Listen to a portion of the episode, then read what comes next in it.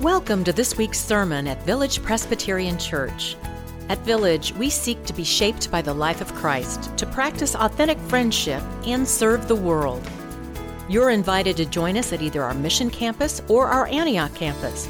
For now, we hope you hear a word for your own life in this sermon.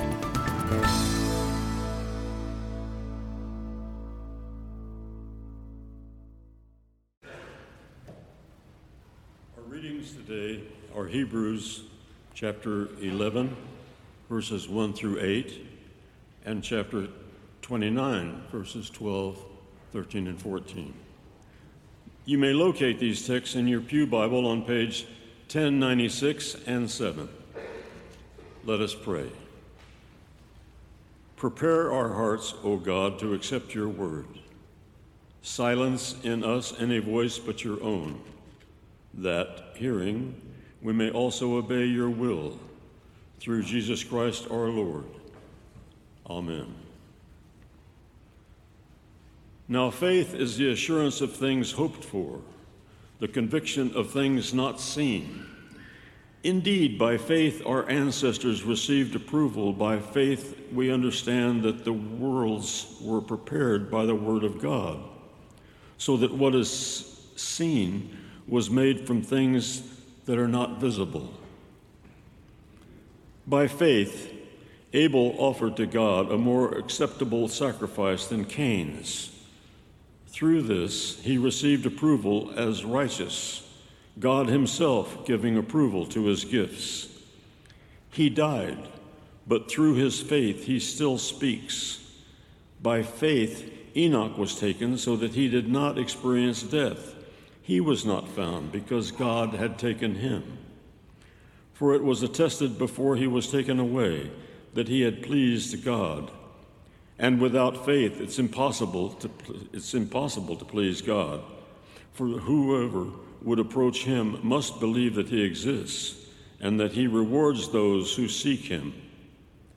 By faith, Noah, warned by God about events as yet unseen, respected the warning and built an ark to save his household.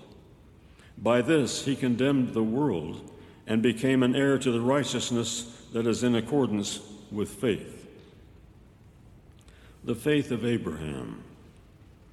By faith, Abraham obeyed when he was called to set out for a place that he was to receive an inheritance, and he set out, not knowing where he was going. The faith of other Israelite heroes. By faith, the people passed through the Red Sea as if it were dry land. But when the Egyptians attempted to do so, they were drowned.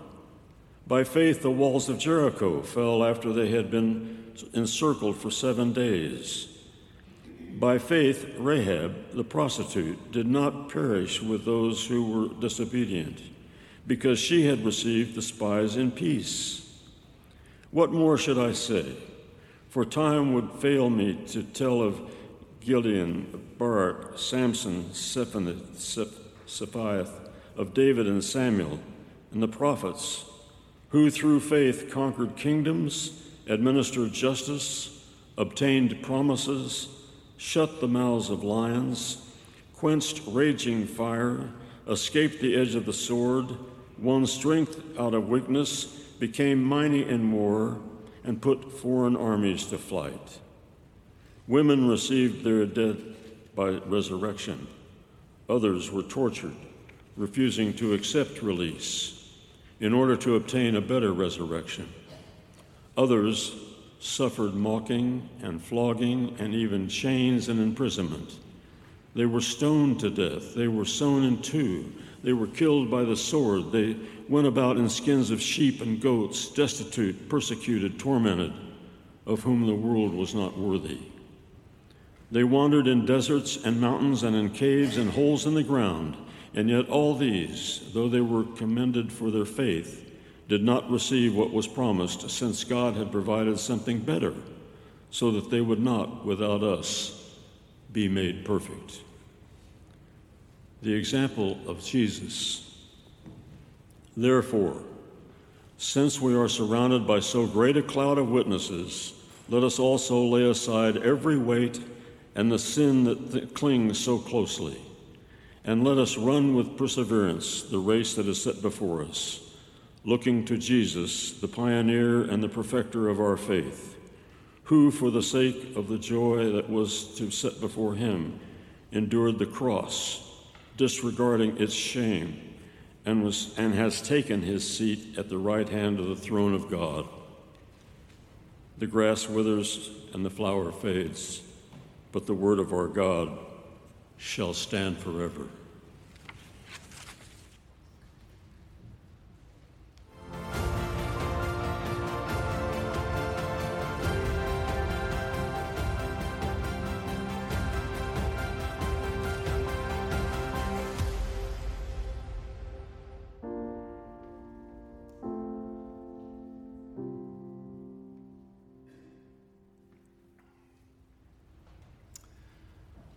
Reinhold Niebuhr said, Nothing which is true or beautiful or good makes complete sense in any immediate context of history. Therefore, we must be saved by faith. Uh, Niebuhr knows that following Jesus requires, in one way or another, that disciples give themselves away. And this makes no sense to the most common calculus of the world. Faith is required. Tomorrow is Halloween, as you know, and Tuesday is what the church identifies as All Saints' Day. In the church's calendar, All Saints' Day is the day to remember those who have taught us, remember those who have inspired us, remember those who have loved us into faith. The writer of Hebrews did not recognize All Saints' Day, but he did recognize the importance of remembering them. Uh, we don't know who wrote Hebrews. We, we don't know who were the first readers of this book in the New Testament. We do know this, though. We know that Hebrews, if you read it from beginning to end, it reads less like a letter and more like a sermon. This writer is a preacher and he's preaching to a congregation that is exhausted. As New Testament scholar Tom Long says, they're tired. They're tired of serving the world, they're tired of worship. They're tired of, tired of being peculiar and whispered about in society. They're tired of the spiritual struggle. They're even tired of Jesus. For this weary congregation, the preacher provides an unusual pastor, pastoral care approach. He says, So you're weary?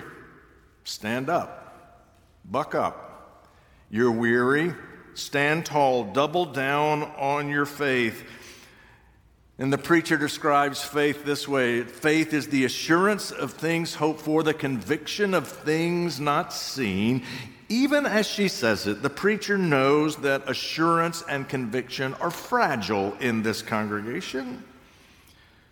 They are less a we believe and more a help our unbelief moment for them. So, what he does, the Hebrew preacher reminds them of the saints. By faith, when Abraham was called to go to a land that I will show you, he went. By faith, Joseph dreamed of the Exodus. By faith, the parents of Moses placed him in the bulrushes. By faith, the people passed through the Red Sea. By faith, the walls of Jericho came tumbling down. And if there is more story to tell than the preacher has breath to speak it, she says, I do not have time to tell you about everyone. I cannot tell you about Gideon and Samson and David and Samuel and the prophets. The Hebrew preacher's point is clear. You are facing difficulties, but they did too. And if they could make sense of their faith, of their lives by faith, you can make sense of your life by faith.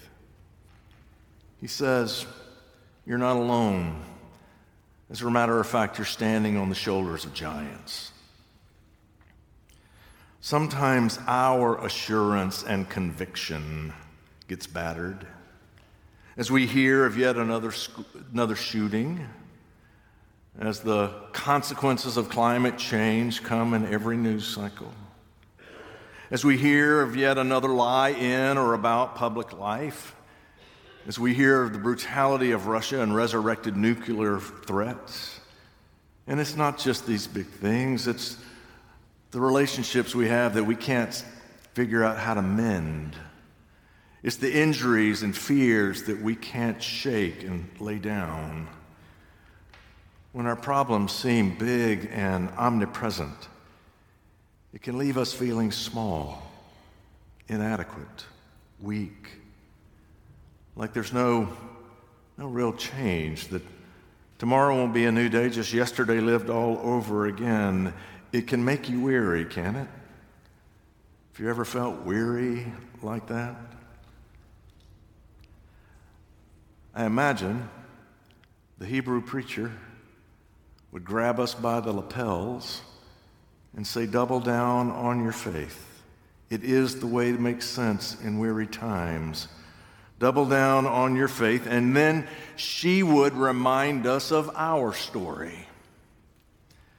She would say, she would remind us that as the realities of the Great War were waning, a young Dr. Bob, with plenty of vitalis and comfortable shoes, walked all the streets of these neighborhoods, inviting everyone to come to a new community, a community that would care for one another, and a community that would serve, to be part of a community that would tell the truth and practice kindness and extend welcome to everyone. And neighbors responded to him, and Village Church was born.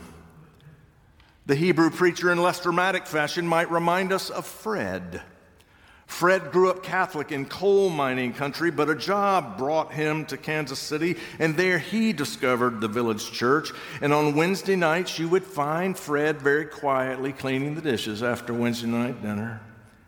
On Thursday nights, you would find him uh, meeting with the Stephen Ministry crowd, honing his gifts for Stephen Ministry. And every Sunday, you would find him ushering special services as well. One Christmas Eve years ago, the snow fell. About eight inches were on the ground by the time baby Jesus was born. It cut our crowd significantly and it cut our usher pool and better by half. So Fred just stayed the whole night. When the services were over, Fred Farkas got in his car and started driving home. In the snow, he slipped off the road and into a ditch. He got out of his car and crawled up to the road, standing in snow. One o'clock Christmas morning, three cars passed him by. I said, Fred, what did you do? He said, I prayed. I said, Fred, what did you pray? I said, God, I just ushered four services. Can you please get somebody to stop? He said, Before I finished praying, someone stopped and drove me home.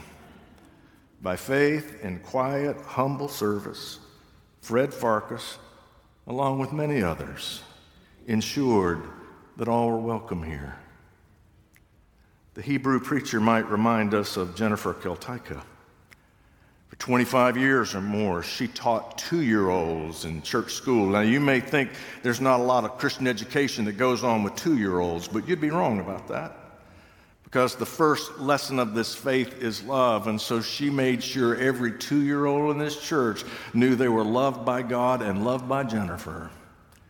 And the Hebrew preacher might remind us of Aline Hoffman, who for over 30 years was back in that Christian education hallway. She taught second and third graders how Abraham followed the call of God, and how Jonah preached in Nineveh, and how David danced as a king, and how when the world put Jesus in the ground, God raised him back up. By faith, Jennifer taught our children to sing, Jesus loves me, this I know, for the Bible tells me so.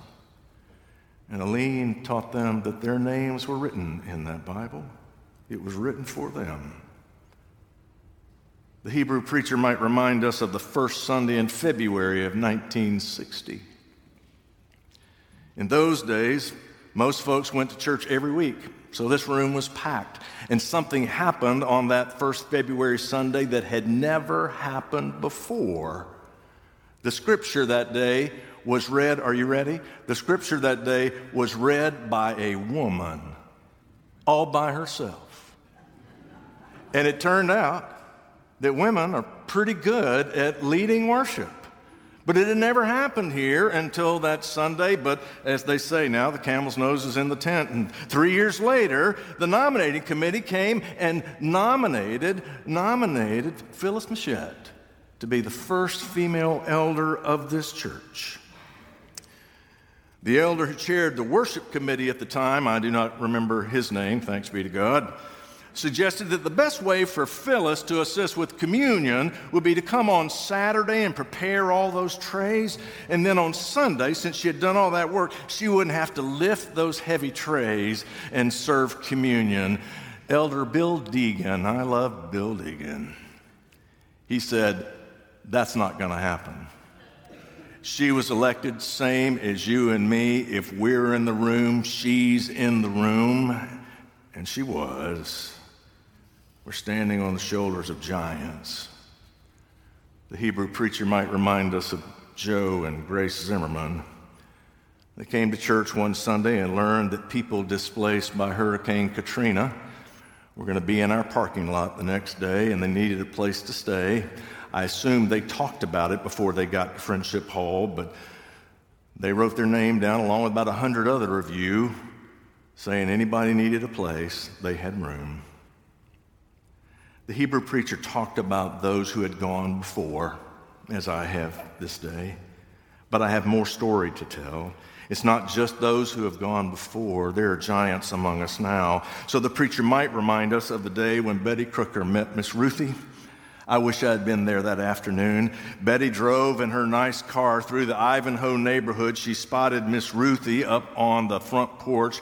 She parked her car. She got out with her Sunday go to church clothes, with her shoes and purse and probably eyeglasses all matching. She walked up on the porch and she said, Hi, my, my name is Betty.